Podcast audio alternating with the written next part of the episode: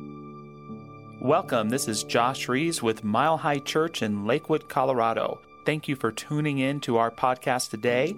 For more information about our church, please visit our website, milehighchurch.org. So, if you're Team Tom, or even have a little bit of Tom in you this year, then you may be suffering from what I'm calling today the Scrooge syndrome. So raise your hand if you've done any of the following yet this year. Rolled your eyes or grunted because a neighbor, according to you, is putting up their Christmas decorations way too early. Yes. How many people have said something like, I'd rather be going to the dentist than putting up Christmas decorations today? Anybody? A few of you, yes. How many of us have intentionally avoided the Salvation Army volunteer outside of the grocery store? I did the other day. I saw him right ahead, and I did kind of a backspin across the post, right in. I can't not give. How many of us have cursed in some way the commercialism and materialism of the season? Yes. So we all sometimes suffer a little bit from the Scrooge syndrome, but I want you to know today it can actually be a very healthy, positive thing. Uh, Scrooge is Ebenezer Scrooge, who was brought to us through Charles Dickens in England in the 19th century, who wrote A Christmas Carol, which to me is not only one of the great works of literature, it's like a spiritual or religious text. And Scrooge is described there, we are told, to edge his way along the crowded paths of life, warning all human sympathy to keep its distance does this sound like anybody here, maybe this past week? And we hear from Scrooge. He says, Merry Christmas, out upon Merry Christmas. What's Christmas time to you but a time for paying bills without money? A time for finding yourself a year older but not an hour richer. If I could work my will, every idiot who goes about with Merry Christmas on his lips should be boiled with his own pudding. I don't know what kind of pudding, but. And buried with a stake of holly through his heart. Now, that might be going a little too far, but this is what I want you to know about the character of Scrooge. We often talk about Scrooge like he's a villain, but the truth is is that Scrooge is a great hero. He goes on a spiritual journey, visited not so much by the ghost, but by the spirit of the past, the present, and what is yet to come, to become enlightened and to receive the great blessing of Christmas. See, if you're feeling a little extra grouchy this time of year, all that it means is that Christmas is working.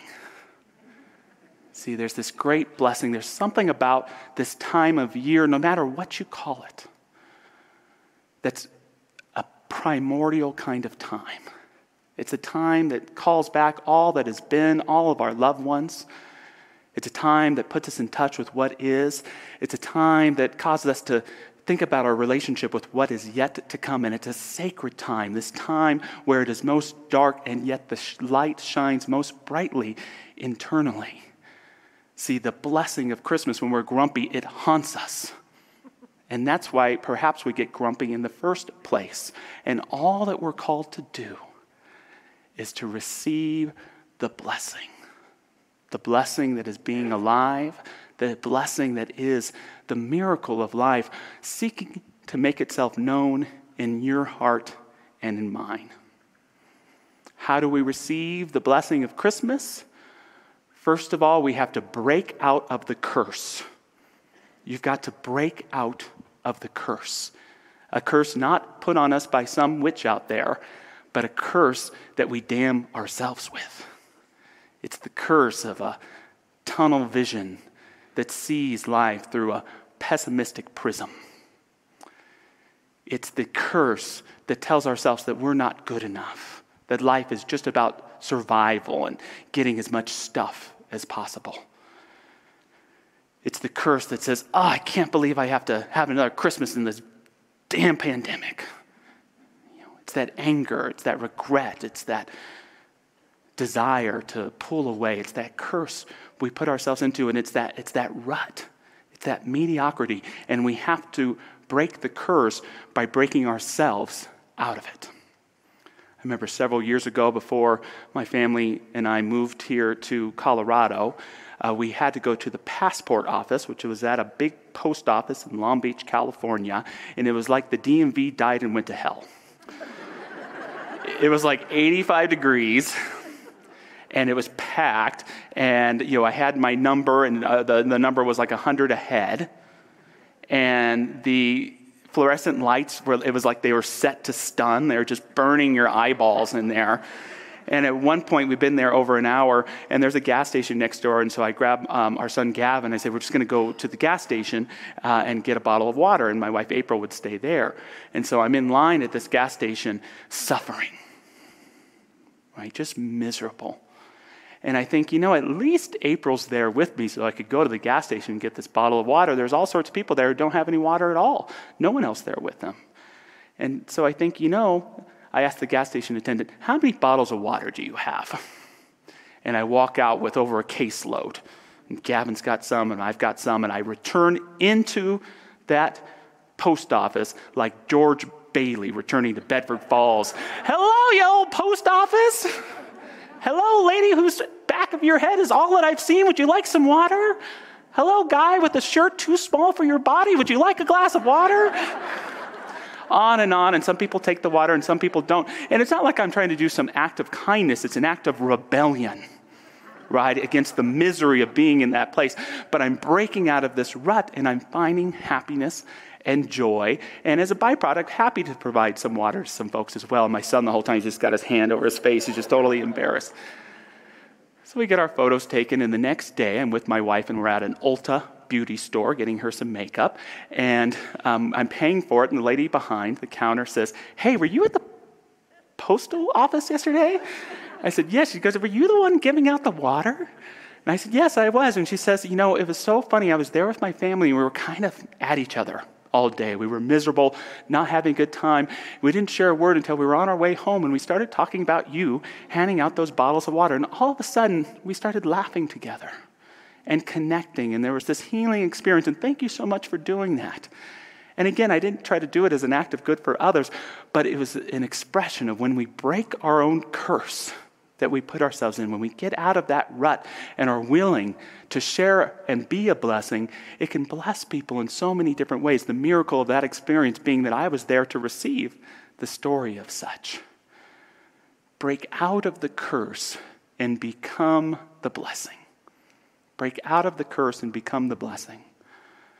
Uh, Charles Dickens, we might think as part of the British elite, a man of privilege, but it, it wasn't so.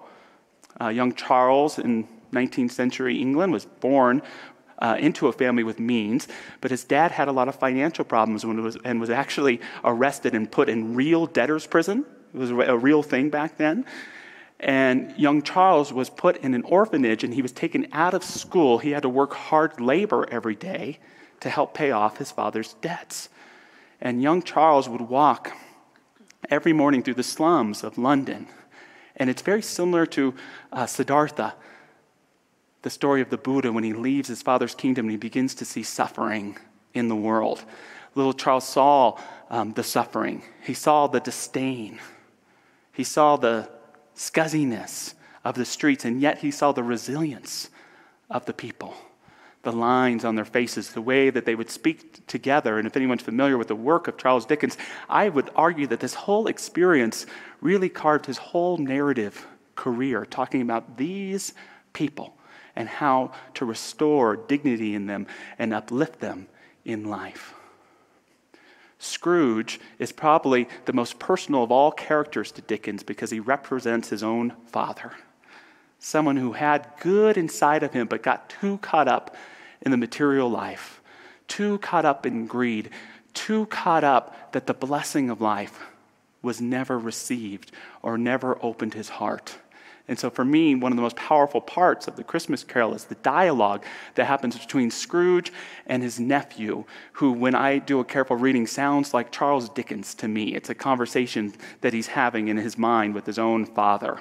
And it goes something like this God save you, uncle, cried a cheerful voice. It was Scrooge's nephew. Bah, humbug, said Scrooge. Christmas a humbug, uncle? You don't mean that, I'm sure. I do, said Scrooge. Merry Christmas. What right have you to be merry? You're poor enough. Come then, returned the nephew. What right have you to be dismal? You're rich enough. Nephew, keep Christmas in your own way, and I will keep it in mine. Keep it, repeated Scrooge's nephew, but you don't keep it. Leave me alone then. Much good may it do to you, much good it has ever done to you. And we hear this following statement from the nephew, which is Dickens, which helped awaken a society and helped invent the Christmas that we know in so many ways today at a cultural level. The nephew continues I've always thought of Christmas time, when it has come round, as a good time, a kind, forgiving, charitable, pleasant time, the only time I know of in the long calendar of the year when men and women seem by one consent to open their shut up hearts freely and to think of people below them as if they really were fellow passengers to the grave, and not another race of creatures bound on other journeys. And there, uncle, though it has never put a scrap of gold or silver in my pocket, I believe that it has done me good and will do me good. And I say, God bless it. God bless it, that blessing. And I can't help but think of that little boy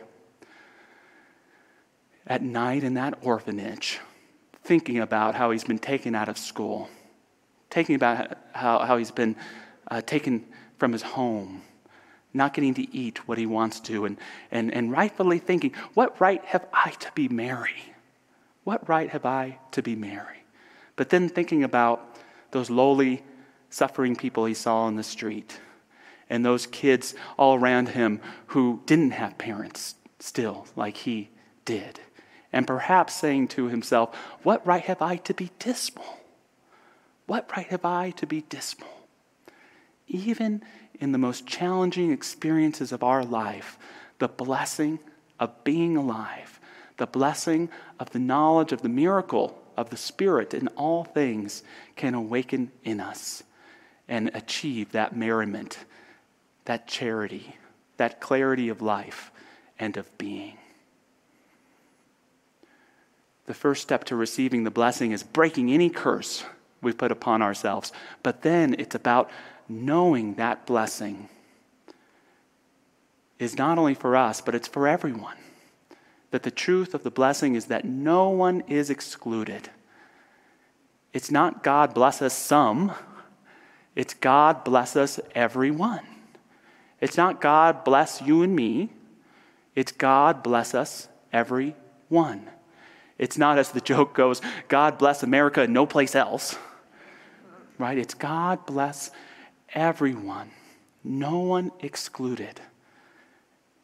I don't mean to just apply this to the egregious people in the world, but to those who um, inspire our grumpiness, our everyday frustrations, the person that cuts you off, the person you're having a conversation with uh, that won't lift their head from their cell phone, right? All of those sandpaper people who push our buttons. And even in that, that dysfunctional family experience, uh, those people we love but that drive us crazy. You know, I can't help but want to give a shout out to Stephen Sondheim this week, who passed away, and his beautiful song uh, from Company called Being Alive, which speaks to romance, but I think it speaks to familiar relationships as well. He says, Someone to need you too much, someone to know you too well, someone to pull you up short, to put you through hell someone you have to let in, someone whose feelings you spare, someone who, like it or not, will want you to share a little, a lot. Someone to crowd you with love, someone to force you to care, someone to make you come through who'll always be there, as frightened as you of being alive. That's what the blessing is. It's being alive and it's living that life to the fullest as opposed to allowing it to get drawn back into the seeming fractured surface of things. Scrooge is the hero of A Christmas Carol. But, and this is why it's a religious work in so many ways, Dickens puts Christ right in the book, right in the book as the character of Tiny Tim who affirms God blesses everyone. And this is something that Jesus would do. He would compare the kingdom of heaven to the littlest of things, the mustard seed. The little child that each of us needs to be like to get into heaven. The last shall come first. And so we have this young, crippled boy who represents all that the kingdom of heaven and all that the blessing is. And there's a conversation that takes place. He's coming home on his dad Bob's uh, shoulders, and mom says, How did little Tim behave? As good as gold, said Bob, and better. Somehow he gets thoughtful, sitting by himself so much, and thinks the strangest things you've ever heard. He told me coming home that he hoped the people saw him in the church because he was a cripple, and it might be pleasant to them to remember upon Christmas Day who made lame beggars walk and blind men see. Even in those challenging experiences, no matter how we've been victimized in our lives, no matter how fractured things may seem, the blessing is still there. And what is the blessing but knowing it in your heart and seeking to bring it into your life? No matter the challenge. Sometimes the challenges actually make it even clearer. I was inspired several years ago watching an HBO documentary uh, called John about um, John Foley, Jim Foley. I apologize, called Jim. Jim Foley was the journalist who many of us know in the news who was uh, assassinated brutally by ISIS in 2014. And here's this young man who was inspired with a dream of journalism, who went out to the Middle East to cover stories that people weren't covering as a freelance journalist, and he got kidnapped. And he was there for several months. His family worked hard to get him out, and he was eventually freed. And he got home and loved his dream so much. How many of us would do that? He went back after having that terrible experience. And there he would be kidnapped again, uh, eventually murdered, as so many of us know. And yet, in that year before his passing, he, he shared a cell room uh, with about a dozen other journalists from all over the world. And these men le- lived and ate and became each other's universe because everything on, on the outside was shut out from them. And one of these gentlemen shares, eulogizing Jim, that uh, there was one night where it was Christmas. And they all sat next to each other, and they didn't have gifts. The, the only blessing they had was to know that it was Christmas. And each gentleman went around and said something that they admired about the person next to them. And this gentleman got to share about Jim, and he shared, you know, when I first met you, because Jim was, was well known in the journalist world, kind of uh, famous in that way, I wasn't all that impressed. You looked exhausted. You looked like you didn't know where you were. But as I've gotten to know you, I've come to realize that there is nothing but good in you. Nothing but good in you. And it was the greatest compliment he could give Jim. And the gentleman shared that when he was going bed, to bed that night, he thought to himself, This is the best Christmas I ever had. What a powerful statement to make imprisoned as a prisoner of war. Yet it speaks to the power that that blessing of life cannot be escaped. And when we try to run away from it, it haunts us. It calls us back into what it really is to remember who we are, to remember why we're really here, and to choose to either run away and hide from the great blessing or to groom and to cultivate it in our consciousness, in our hearts, in our relationship, and in our works. There's a Sufi saying Man's heart is like a piece of ground. You may sow anything in it and rear it. When the fruit comes, then man knows whether it was a sweet fruit or a poison. And what are you planting in your heart this Christmas time? What uh, seeds are you planting for just remembering that miracle of life, why you're here, your relationships and how they've come to you, your work and what drew you to it, how you see the world, and if you practice that way of seeing it in your life and in how you interact with others. No one excluded from the blessing, breaking the curse, and then there's the recognition that when you live from this bliss, blessing, it never decreases. The blessing only increases, it only grows and grows. This is very much the message of the master teacher Jesus when he says, Do not put your heart into material treasures that will rot and fade away, but put your heart in heaven so that you may experience eternal life. What does that mean? It doesn't mean that you don't have to love your Xbox. You can love your Xbox. We can love the material goods of our life. Yet, what we should invest in is, is, is in the eternal. and what is the eternal, but recognizing that miracle of life within yourself. It's the remembrance that even though people that you love are no longer here in physical form, that there's a life in that eternity that is right here with you. It's the recognition that although things may not be perfect today, that there's still this perfect presence, this perfect life behind the scenes, expressing and holding everything. It's the recognition that even though you may not know what is to come, there is that wholeness and completeness of life right where you are. To become aware of this is the greatest blessing that there is. And I've learned in my life, for all the spiritual studies that I've done, you know, 15 years of minister or whatever it is, as skeptical as I can be about all sorts of teachings, the one thing that's been sure for me, wherever I have shown up as blessing, I have been blessed. That's one thing that has been so certain for me. Wherever I've been willing to show up and be a blessing, to be present for the miracle. It's expressed itself in some way, in some form. And that is the gift of life to each of us. I love how our founder, Ernest Holmes, put it. He said, Here's a thought I love above most other things that Jesus said It is your Father's good pleasure to give you the kingdom. You and I have never done anything personally to earn this kingdom. It is the gift of life to us. And you and I cannot believe, in fact, we dare not believe that we could do anything really to destroy it. We may be able to delay the day of our emancipation. We may be able to deny the reality of our own spirits because we are individuals. But surely that which God has made, you and I cannot destroy. What a good thing to remember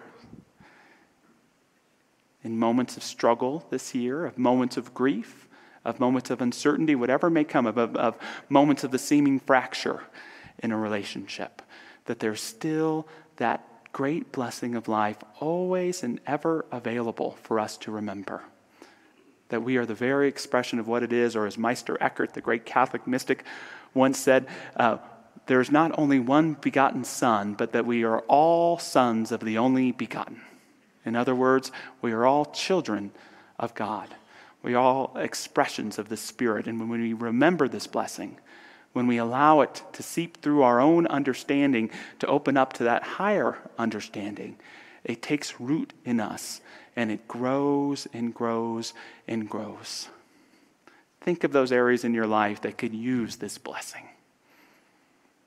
Think of those untouched areas in yourself that you maybe have been turning away from that, that could use this blessing.